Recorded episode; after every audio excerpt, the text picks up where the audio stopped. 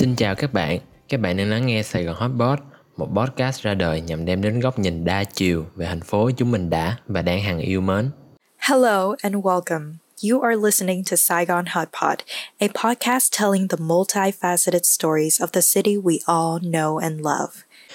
Và trong tập hôm nay, tập tiếng Anh đầu tiên của Sài Gòn Hotbot, chúng ta sẽ cùng chào đón một vị khách mời cũng đặc biệt không kém, chính là chị Tâm Lê, một nghệ nhân của hương vị, với những kết hợp ẩm thực độc đáo đến từ nền văn hóa Mexico và Việt Nam.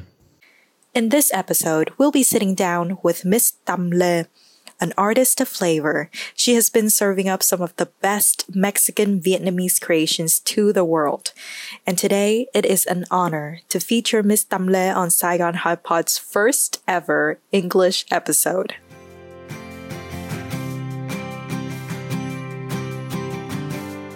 For people who uh, don't know who you are uh, yet, uh, and they should, could you introduce yourself a little bit for the audience? Yeah, of course. Uh, my name's Tam Le, and I am born in Texas, in Houston, Texas, but I moved to Vietnam into Saigon maybe like in 2018, I think, something like that. And I lived there for two and a half years. And when I was there, I was working as the strategy director of a branding agency there, but I started doing these Vietnamese pop ups. Uh, I mean, not these Vietnamese pop ups, these Vietnamese Mexican food pop ups in my apartment. Uh, I called it Saigonita. It went really well. So then I quit my job to pursue that. And I was in Saigon for an amazing two and a half years. And I returned back to America in September 2019 for health reasons. And I've been back in America ever since then. Then, since 2019.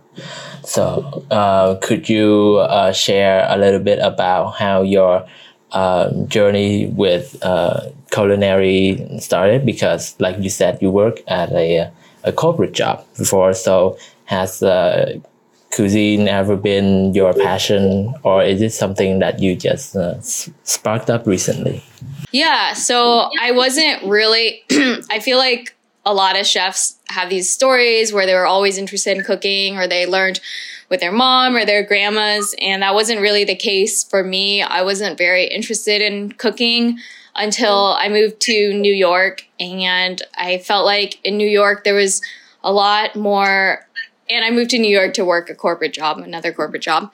And there, there was just like this, I guess, this like strong need to like diet and exercise and look good. And like it was just like such a mentality. Um, and so i became really interested in what i was eating. And i was also really poor so i had to cook food. And so i became like very interested in like everything that went into every one of my dishes. Like i would calorie count.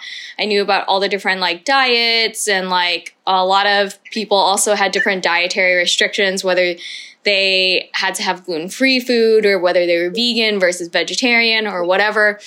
And so I just really became interested and started like diving deeper into those components. And then eventually, when I moved after New York, I moved to Singapore, lived there for a year and a half, and then realized that I loved Vietnam and not Singapore. So when I moved to Vietnam, that was when I just like saw the amazingness of Vietnamese food, even though I grew up in a city that had a huge Vietnamese population. Like here, Vietnamese is like the third most spoken language after Spanish. So it's not like I didn't have access to Vietnamese food, or it's not like I didn't have a huge Vietnamese family and had Vietnamese food all the time, but it was just like very different in Vietnam.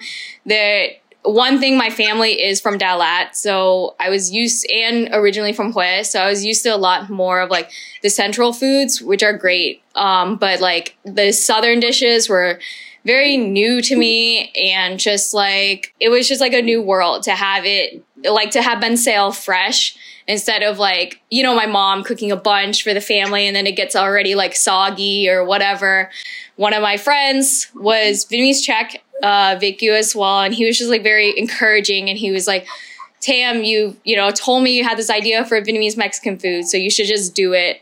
And then that's kind of when I dived into it. So it was not like I had a ton of cooking experience before. It was just something like I'm interested in cooking. I'm interested in researching it and knowing the components, and like I like the historical aspect of food. And so really doing Saigonita was like my first foray into doing it more seriously. Um, so whilst you were in Vietnam, did you develop or like even before that, did you have any ultimate culinary guilty pleasure? Uh, yeah. So I don't know about guilty pleasure. So a big thing after like New York, where I was so obsessed with every calorie I was taking in and how much carbs and fats and like whatever all my and protein ratios and stuff. Like I try to not be as obsessed and as guilty about things. I guess like guilty wise, because banh trang nuong has like uh has the laughing has a lot of cheese in it, laughing laughing cow cheese and a lot of fats from the mayonnaise and because I have I had a liver disease, it was harder for me to process those things, so it would always make me super gassy to eat those foods, but then I always loved eating them. So I guess that was a guilty pleasure because it would wreck my stomach and like also make me super farty but I would still eat it. So it's good. So it's totally worth it. Totally worth it. Um, actually, I heard that cooking, like do your own cooking, actually saves a lot of money, especially if you live in New York City. It's quite an expensive yeah. city to live in. And yeah, and then it just allows you to just yeah make a lot of stuff at one time and but i was obsessed when i started when i like really got into cooking I I was like afraid I was addicted to food for a little bit of time because I was like I think about it 70 80 80% of my brain was used for it. like every time I'm like what am I going to eat you know, like I just finished breakfast. I'm like, what am I going to eat for lunch? Now, what am I going to eat for dinner? Now, what am I going to cook this week? Now, like, what ingredients is it going to need? And like, what ingredients overlap with it? And how can I plan my food thing? So I felt like, yeah, the whole week was me like planning the food and the menu and like the ingredients needed. Saturday was like, doing the shopping because I had to go to all these different grocery stores so I could get the cheapest deals and I was making everything from scratch you know? And then um and then sunday was just like all cooking. So so much of like of my free time was devoted to just cooking when i was over there that it got i felt like it was getting a little out of hand sometimes but now i'm like okay. You know like now after it became more of a pa- passion and professional passion i'm like i can see it paid off and like it went somewhere but at that time i didn't understand why my brain was just like being overtaken by so much food thoughts and information and knowledge and yeah. It was it was almost like you were opening up a restaurant of your own for yourself. That sounds really cool. One other thing. When i was in new york though i guess that was when i started professionally selling food because one of my class or one of my coworkers he was a designer graphic designer. And so uh, so maybe you can relate because i also I worked in a design agency, but um, he was like, "Oh, my roommate's a chef, and I want him to make food for me, but he won't." And I was like, "Oh, my roommate, I want to make food and have my roommate pay for it, but he won't accept my offer." and so we are like, "Wait a minute, we can do a deal here." So then my old coworker used to pay me, and I would just bring in double lunches to work or whatever, and that's nice. when I realized, "Oh, I can make money off of like my cooking. It's good enough for that." that's like having coworkers that knows how to cook or uh, even at partners is like uh, according i think is the best thing ever. We should look for them like people like that. Yeah yeah. A lot of people thought we were like dating or together and i was like no we i just cook his meals and he pays me every week okay? It's a strictly business thing.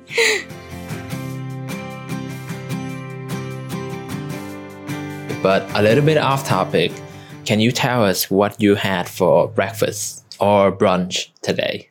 Because like for people like me, like I'm not that passionate about food. So sometimes we like I forget about what I had. It, like for breakfast today, like I I'm now forgetting it. Like I, I, I don't remember what I had for breakfast. It's like an hour ago. I'm so sorry. Yeah, it ha- it happens sometimes. Yeah, when the meal is like not that special. But I I remember today. So this weekend I was in um my boyfriend and I were celebrating our anniversary. So we went to this small Oh, Texas. Oh, thank you. Yes, my longest relationship. one year, one month. Anyways, so we uh, we went to this small Texas town, and the town didn't really have good lunch options. Eh, like I remember looking, and I was just like, "Oh my!" Like the only place I wanted to eat at, the only place we wanted to eat at, this nice pizza place, is cl- closed for renovations this week. So then that like killed me, and I was like, that was the reason I wanted to go to this small town to begin with. But then, uh, and I was like, okay, I remember when we were looking for lunch places, they all seemed terrible or not like like I just wasn't into them, and my appetite hasn't been great lately. So I was like, can we drive like an hour and a half, like between here and like home to go to this nice Italian restaurant that we went to, that we went to on our way to the city for the road trip. We stopped there for dinner like two nights ago, and I was like, I would want to go there for lunch. And then so we didn't have breakfast. So I was like starving in the car because we, we weren't going to get there till one. And I was like at noon, I'm like, what candies are available in my car? Because I keep car candy just in case, you know, I get a little hungry while I, while I drive or if I get sleepy, I just have candy there. And so I had to eat the candy in the car. And then, um, then once we got to lunch, instead of having like pa- the pastas and pizzas that were the dinner option, they had a brunch menu.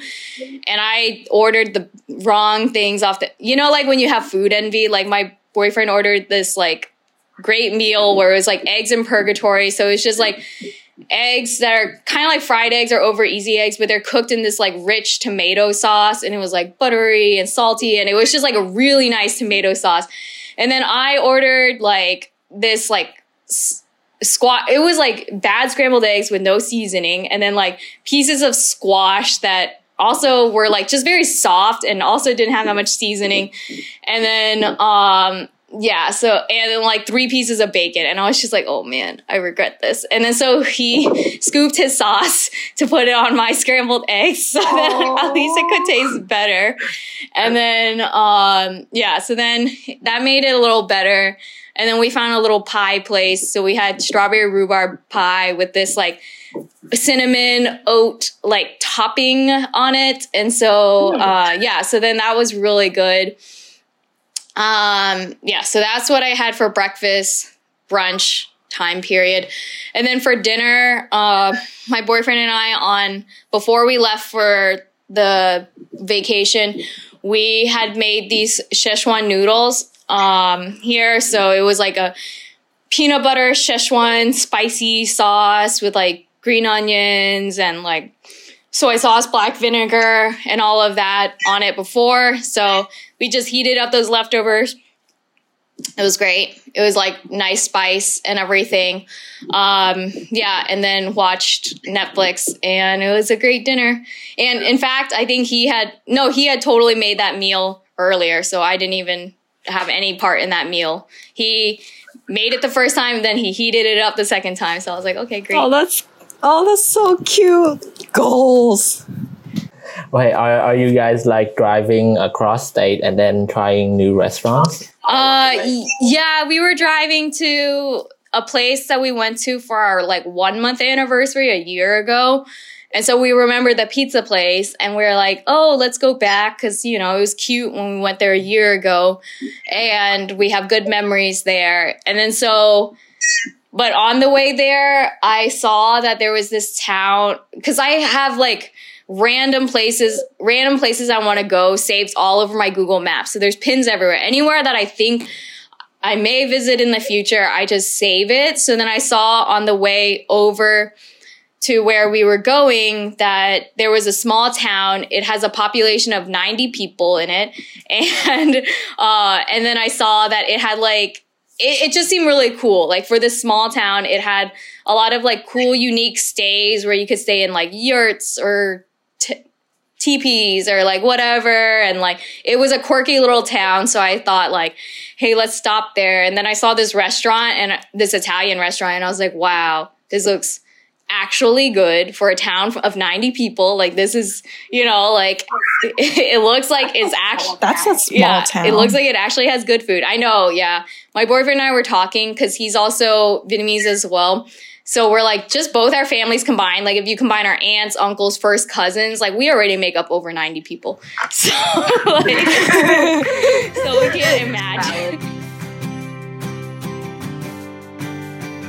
Um, so, because you've traveled around the world and America and also discovered new ingredients as well as blogging on the go, um, could you tell us what you learned in your travels? I would say I like seeing the similarities between the different countries. Like last year, I went to Mexico for two weeks. And then when I was in Oaxaca, just like seeing the vendors on the like just like making food on the street and stuff like that, or selling like fruits on the street, I was like, oh wow, it really reminds me of Vietnam. I, this past December, my best friend and I, we took a road trip to help her move from New York back to Texas. So we went like all over like that area of the states. Like we went to like just states that I never thought I would go to, like West Virginia, Kentucky, like Tennessee, Alabama, Arkansas, like things like that. Yeah, we were in Arkansas and they said they had this like type of Mississippi Delta tamales and like and I was like really skeptical because I was like, mm, I don't know. I'm from like Texas and like I've also had tamales in Mexico. And so like I don't know what Arkansas is gonna like bring to the picture.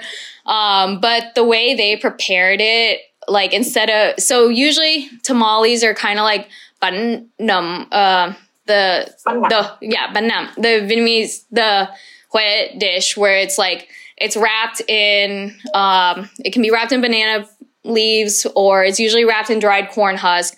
And there's like a dough and then inside you have a filling and then they steam it and they cook it that way and so they're really similar. And but this one instead of being steamed it was like boiled in like a seasoned like water or something. And so it was just so much more flavorful that way than just being steamed. And i realized like oh i enjoy this more than other tamales i've had.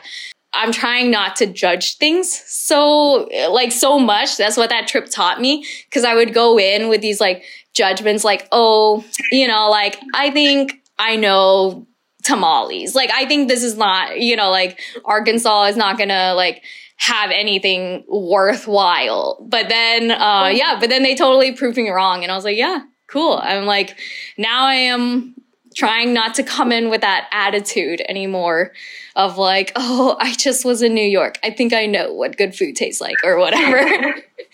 yeah.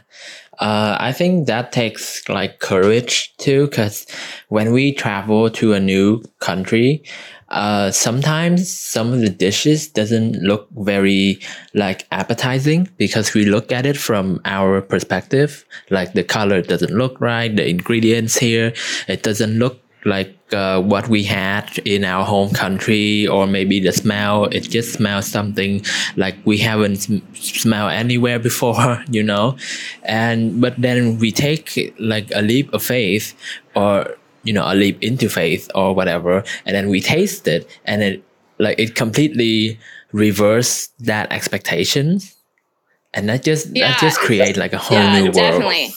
When I was in Prague this past summer, I had like the best banh mi ever there. Like it was Prague? Prague, yeah. It was just so good. This I this one person or banh mi makers, the founder, uh, she's from like Hanoi. She immigrated over when she was like 12 or something to the Czech Republic. And then she makes her own uh banh mi and it's just like softer and like it's more like the Hoi An shape that's like a torpedo shape. I don't know what it was, but my sister and I both had it and we're like, why is this the best banh mi we've ever had in our lives? And like, why are we subjected to the banh mi that we have in Houston? It's almost sad. Yeah. What is the? Is there any major thing that you want to tell to the world about Vietnamese food? I, I guess something that kind of like makes me upset is when people judge different dishes on like it doesn't taste like my mom's cooking or it doesn't taste like how it should be or Vietnamese food should be cheap and like from a hole in the wall and that's like the best kind or whatever. And of course those places are great too and like of course your mom's cooking is like great or whatever. But there's like with all food, I think all food evolves and there's no like one recipe to cook things and that I think yeah, I think I think just like being open and allowing Vietnamese food to be adapted so then it can like so it can continue existing for like I think if you just keep like trying to do food just like one way all the time, trying to like, oh, this is traditionally how it's done, how it's cooked, they, the equipment that was used, the ingredients that were used or whatever, then it could lead to something dying. If it if it isn't allowed the space to like breathe and adapt and it's cool you can do it traditionally but i think you should also be open and like not judge something if it's a little different. Um like for example i wanted to start here a like plant-based vietnamese um like plant doing plant-based vietnamese food and I felt like that is an evolution where, you know, like for the environment, we do need to move towards plant-based eating. And I'm I'm not a huge fan of like the kind of, you know, noang chai that you get in Jewel, like just like fake meats and stuff. Like there are other ways to go about vegetarian food and like, you know, like just rethinking things, but still seeing it as it can be Vietnamese. Yeah, that's what I tell my mom too, because today I think it's the full, full moon day. It's like the 15th in the lunar calendar. And like, my mom understands. Thank God. Like, like, I don't want to just eat fake meat all the time and call it, wow, great food. And like, I tell her, hey mom, how about I make this salad? It's vegetables. I'm going to make sure I'm not going to use fish sauce in it.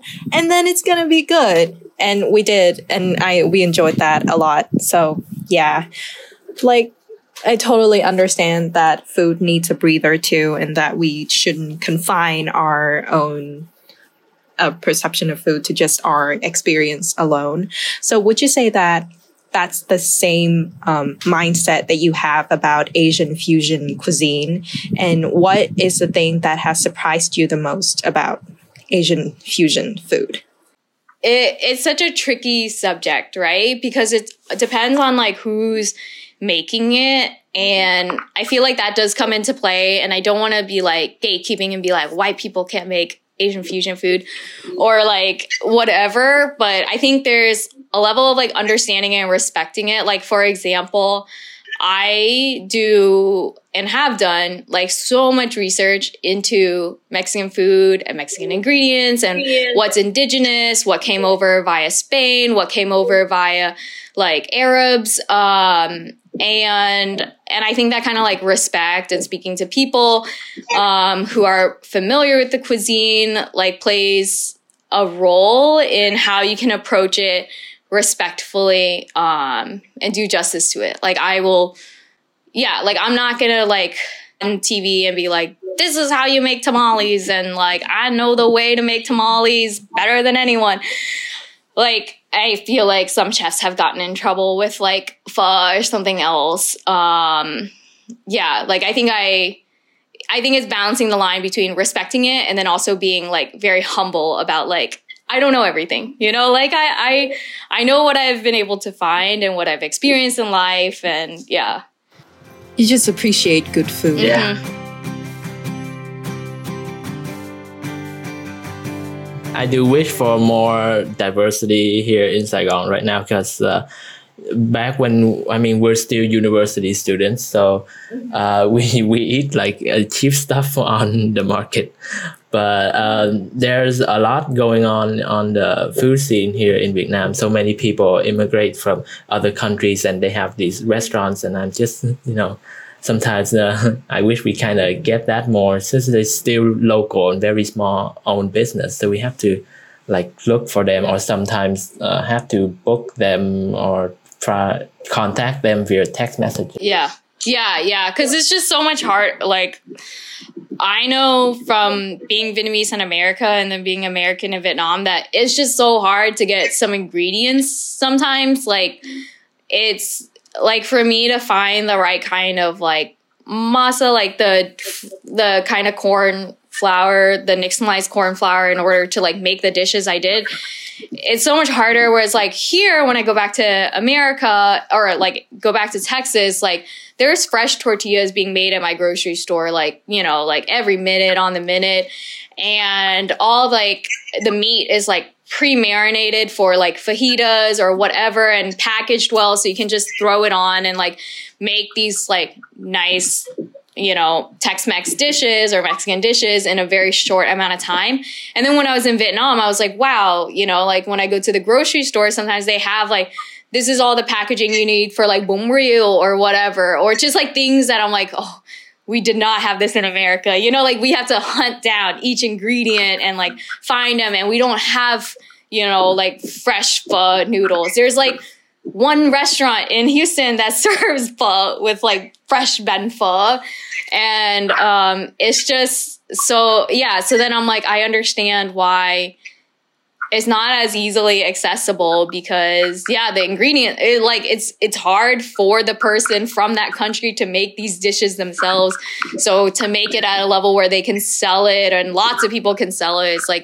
really hard. Yeah, you need to look really hard for those ingredients. And like I I don't I, I can't cook. I, I'm gonna be honest. I can't cook, but my sister can. And sometimes I would look for like dishes so that she can make for our family. And most of the time it's like Italian kind of Mexican influenced and we can't really find those ingredients in our local supermarkets and have to like look at this specific um kind of luxurious um, supermarket in District 1 and it's everything there is so expensive and I just gave up. So I understand. I because like because of the foods I'm used to like growing up eating or craving or whatever, I would have to go to Annam all the time. Yes, that's the one. Yeah, exactly. And then just like buy yeah, or like I was in District 2 all the time just like to get the cheeses that I wanted, like the specific types of ingredients. And so uh yeah, so I get it. It's uh it's it's difficult to get certain things that especially when you read cook or like so many recipes are written from for like an American audience. So then I'm like, it's not available. And before I could, and I couldn't really read Vietnamese when I first started. So when I wanted to make Vietnamese food, I had to read English recipes for Vietnamese dishes, but the English recipes adjusted themselves to American supermarkets. So I'm like, I don't have this, you know, like this thing for this Vietnamese dish. You called for some American herbs because you were replacing Vietnamese herbs. I don't know what Vietnamese herbs you replaced, but I don't have access to these American herbs, you know, like, so it was like reading like two Google translations away and trying to like find the ingredients. Um, but finally, I realized I understand Vietnamese and I can watch YouTube videos in Vietnamese, and then and that's how I like finally figured yeah, it out. Yeah, I think that is what builds the culinary diversity that we have. Uh, the way people just immigrated to new countries, but then food becomes a way for them to uh, recreate that feeling that they miss so much at home. And some people are like so passionate about this, like they will not stop until they get that right ingredient. You know, like for bún đậu mắm tôm, if you can't find the mắm tôm, like that's 80% of what the dish is about, you know?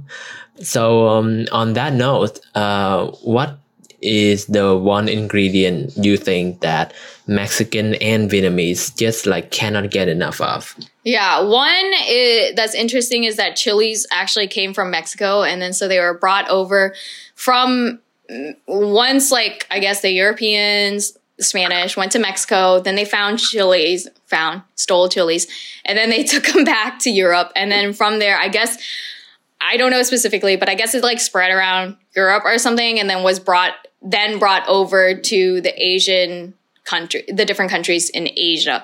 So we have them to thank thank for any ớt that we have. Um, so that's interesting.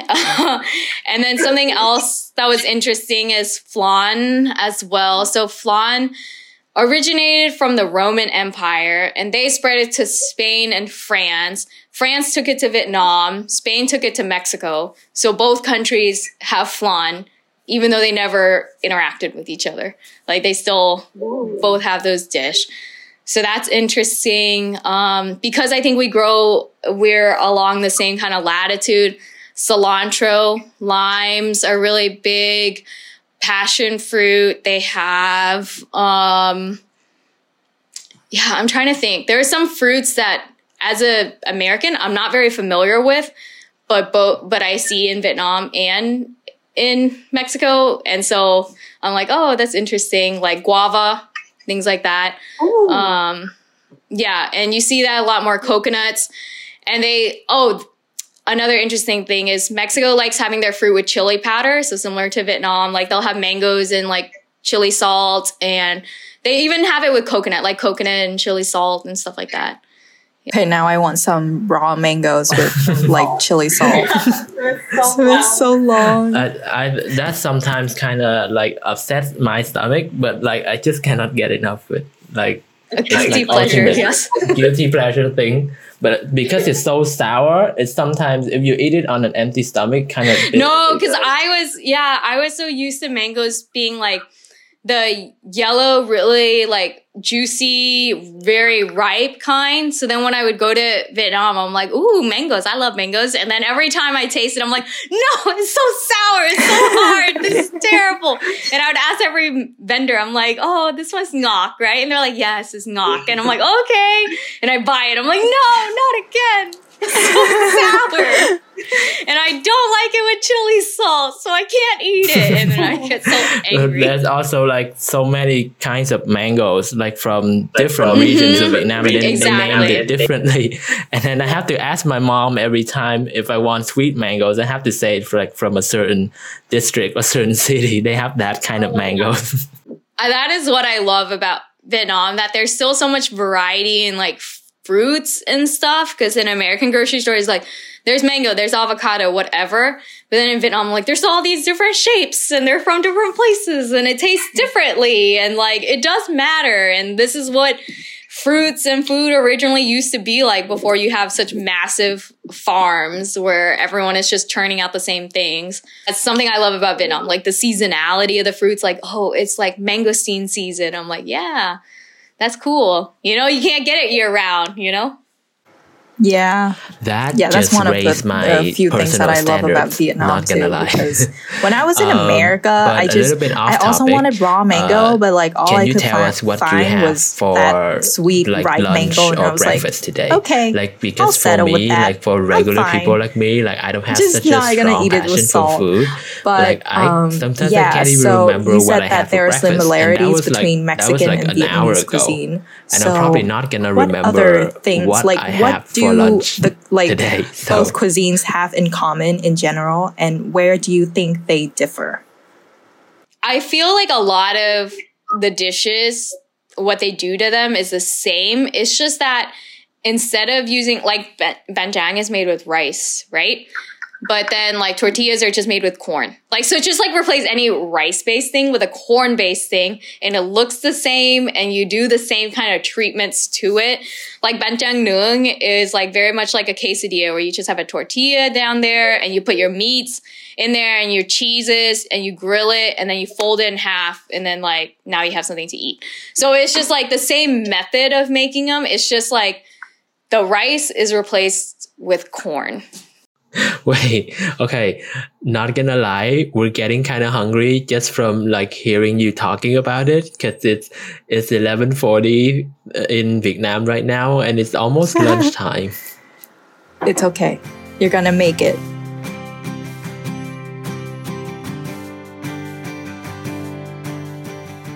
What was uh? So you said yourself that uh, bánh tráng nướng is your personal favorite of Vietnamese food, but uh, what was the first uh, Vietnamese food that you get to taste? Uh, in Vietnam or in America or like like, in my life. Like uh, you're in your life. I I don't remember because again, my parents are Vietnamese, so it was probably the first and only thing I ate for most beginning years of my life. I would say like uh, because my family is like ancestrally from Hue, like Bun bo Hue is obviously big ones. Um, I think that's a because you're a child and like a baby, like you probably have a lot of jiao. I hate jiao, but like I pro, you know, like it makes sense that like that seems like a food you would give a baby. So yes. Soft rice. Yeah, exactly. Yeah. And definitely whenever we got sick, we got so much jiao and just jiao and co. And um yeah, and I disliked it, but now I'm like, okay, there's some nostalgia there.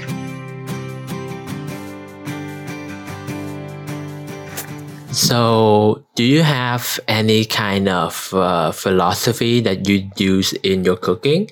And because uh, your work involves like a lot of creativity, do you have any advice for people who want to stay creative in the kitchen? Mm, yeah, that's a good question.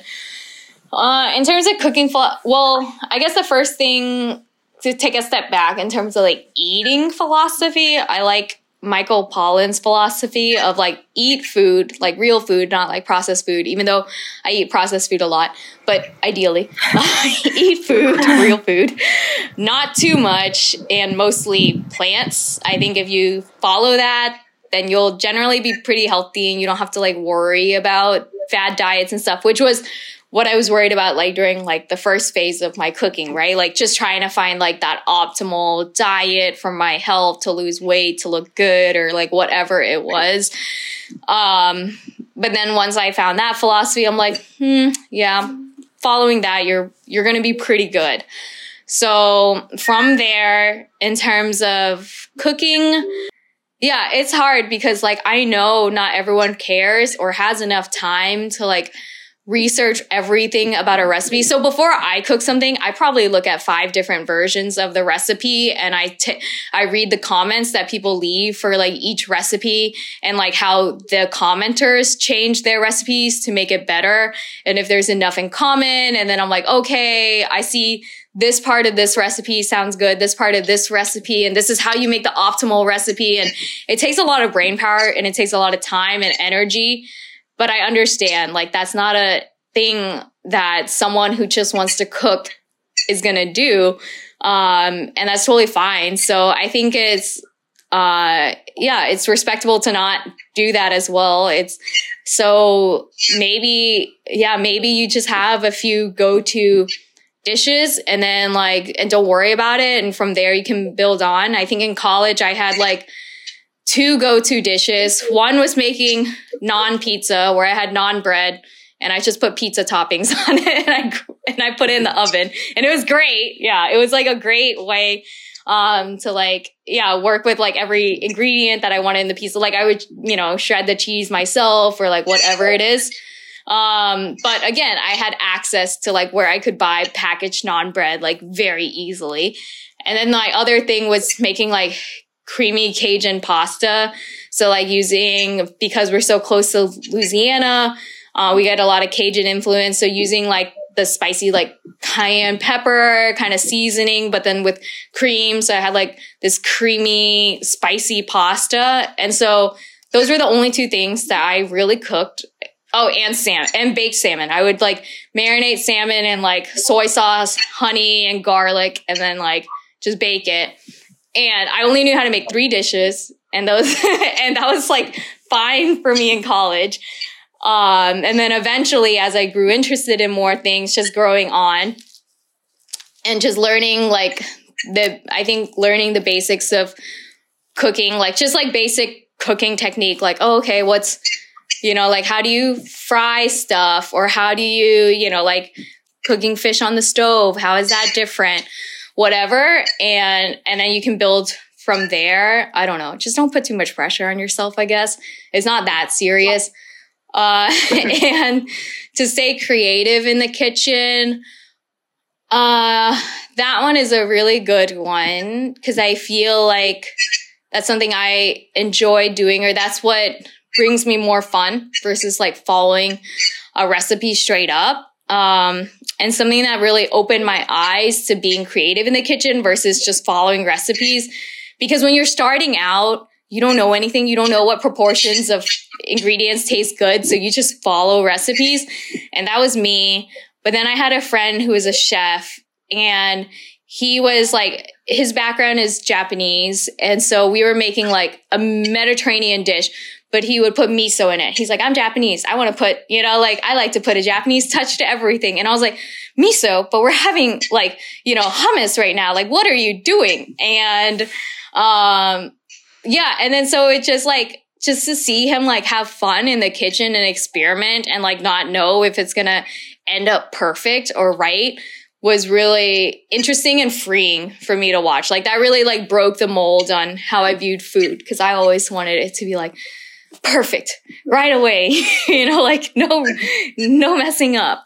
But um yeah, just like feel free to and then know that like you know, you like if you mess up, you live in Vietnam, there's like a million great places you can order from and like, you know, that's fine. Just like order some, you know, like order in something if you don't like how your food turned out, which, you know, a lot of times I do mess up still. So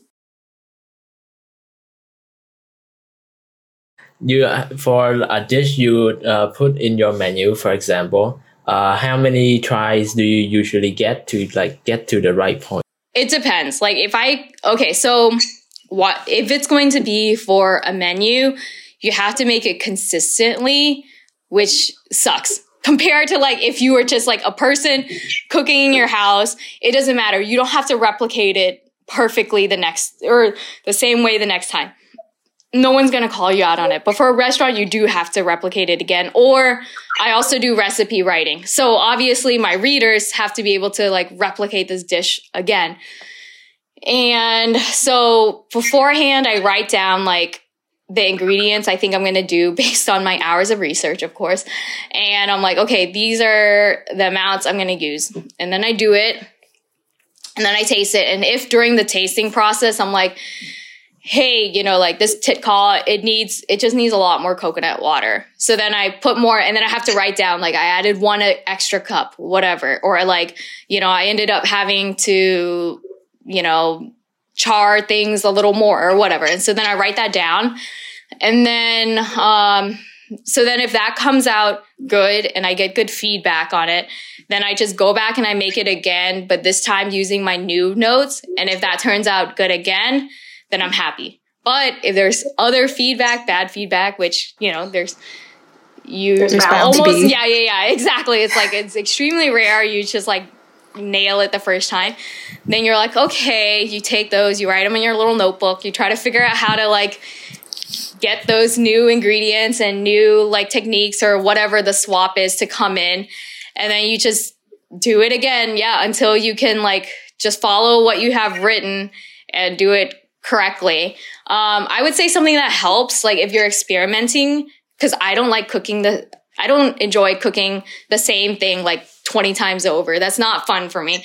And I'm sure it's not fun for a lot of people either. But like, let's say I was trying to make, um, tomato fried rice and I had, yeah, yeah, because I was like, oh, I really want to learn. I didn't know this was a thing. You know, I read about it and I read different recipes. And so when I find like, I'm like, okay, the tweak could be like, let's say there's five steps in this recipe and there's a tweak that could happen in step four. Like step four could go one of three ways. And then so I just split the batch of rice into three sections and then I just cook them, you know, the same way until you get to like whatever that step four is. Then you split them into three and then you do the, th- the three different methods and then you just experiment and you see which one tastes better. Or like when I was coming up with, yeah, like different jia recipes, I would just make so, you know, like I would just make all these different versions at once and then later like and mark them fry them up and then have taste tests done. Like what do you like better a b or c? Or you know. Really yeah if you really want to like get very into it um then you could do that. I think on a non-professional level that's a lot of work but if you professionally really want to have like recipes that can be recreated perfectly, that is what you do. Yeah. I've never really thought about the process to like the, the the process that it takes to put a dish out and like replicate it in restaurants. So that was really interesting to listen to. Also, I noted down the tomato fried rice. I'm gonna tell my sister that and have her make it tomorrow. I think I have a good recipe somewhere for it, so I can send it to you. Yeah. Yes, please. Please. Yeah, it's like you use garlic and nuoc mam too. Oh, that sounds like heaven. Okay, definitely.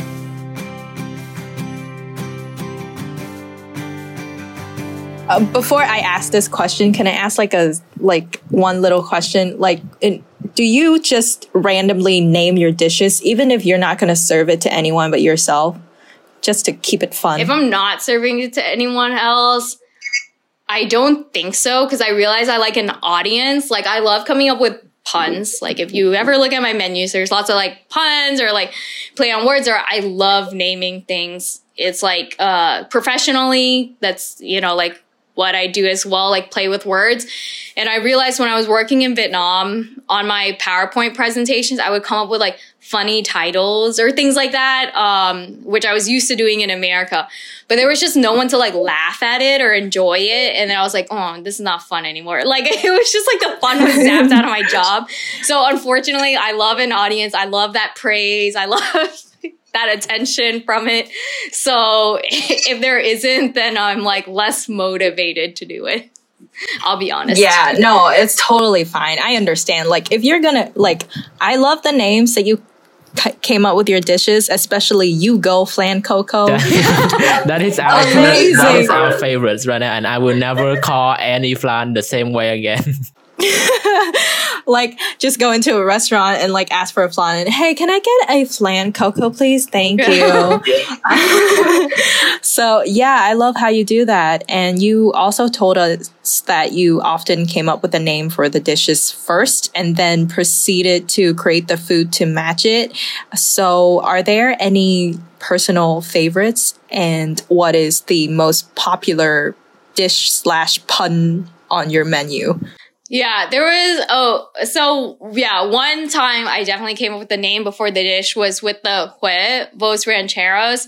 Um yeah, hue, the city, and uh and Bun bo Hue, and then huevos means eggs in Spanish, and huevos rancheros is a dish.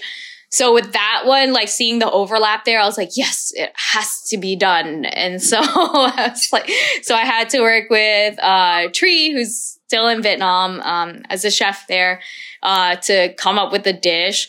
There was another pun that I really liked when I made a vegetarian version of uh, the menu for one of my friends who came over from Singapore. And so with that one, um, you know how jackfruit is called meat in Vietnamese? Oh, mit. Mit, Yes. mit, yeah. So then I had a dish called mit, not meat. And then so I was like, and I, I like made, I, I was like, okay, everyone, you know, I, even though there's only one person having the vegetarian menu, I need to announce this dish. It's so funny. yeah. So it was I like liked a it. jackfruit, like as a pulled pork taco, but yeah, replacing the jackfruit. And so I was like, yeah, it took a long time to find the young coconut that was needed to do that. But yeah, just for the pun, I had to have it. Just for the pun. Yeah. That's actually a good like motto. Just for the pun. yeah, exactly. Okay. Um, so you're from uh, uh, Houston's, right? Um, what are some for our listeners who are in Houston right now or haven't uh, gone there yet? What are some must-try places or dishes uh, when we come to Houston? And I hopefully someday we get to. yes, if you come to Houston between February and May is crawfish season. So we do have some seasonality and it is with crawfish. And um and especially in Houston, there was a version of crawfish that was born called Viet Cajun crawfish. I love how like it shows the importance of the Vietnamese population to Houston and it really shows the melting pot because um so Louisiana is right next to us and they have New Orleans and that's where they had like Vietnamese ca- or not Vietnamese Cajun food. They have Cajun food there, just like plain old Cajun food. So including crawfish, like crawfish boils that they do, where it's like very spicy or whatever. And they have some Vietnamese population over there. And then during Hurricane Katrina, a lot of like refugees from the hurricane from Louisiana came over to Houston. So then we, I, I think we got like just like a bigger influence or just like that mix of like people from Louisiana and Vietnamese people. Like it just like came together and made some really nice Vietnamese Cajun food where now you have the spicy boil, but then after that it's finished in like this buttery garlic sauce and then you dip it with the tiêu chan like dipping sauce and um I really yeah, I grew up on it, love it. Every it's like yeah during crawfish season i'm probably having it once a week. I would have it more. It's a little more too expensive and too unhealthy to have it more than once a week. But otherwise i would do it. Um, so that's one of my favorite things to have. Uh, jolene's crawfish is where my family usually goes but crawfish and um, crawfish cafe is like a very good option as well one that i've grown to love. So those are two good options. And other other places in Houston, if someone was visiting Houston from Vietnam, I would not recommend straight Vietnamese food to them because you know, like, why would you? so that's not gonna be what I recommend. Um, yeah, it depends on where you're coming from. So uh, something I love in Houston is uh, we have a really great Ethiopian restaurant here called Blue Nile Ethiopian. So I remember in Saigon, there was like one Ethiopian restaurant had opened up like probably the year I was leaving. And my friends and I were so excited because we were like, oh, it's like we miss it. Like we just didn't have that option for so long.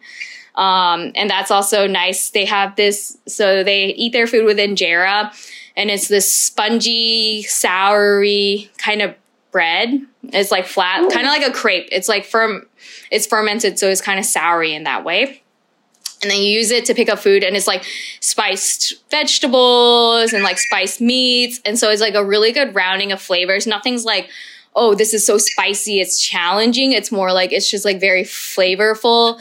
And i like sour foods. So for me like i liked that the bread is like very fermented and sour. Um yeah and kind of like indian food where you use like the bread to pick up the food and eat it.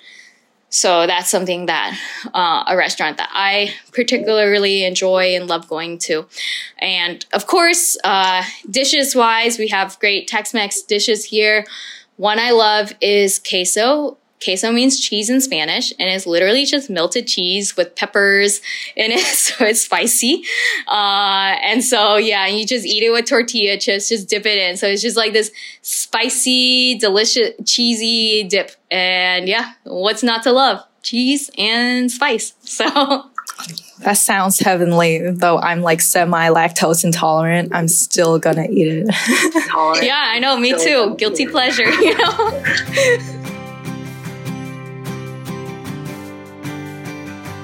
As much as I would love to sit and talk about food all day, unfortunately, it is the end of our episode today.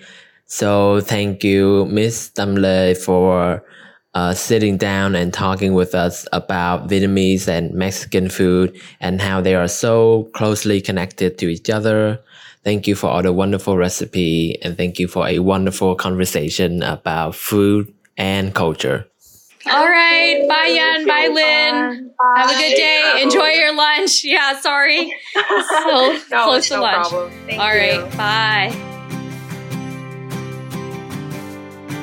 Cảm ơn các bạn đã lắng nghe và đừng quên bấm follow Sài Gòn Hotbot để đón nghe các số phát sóng tiếp theo nhé.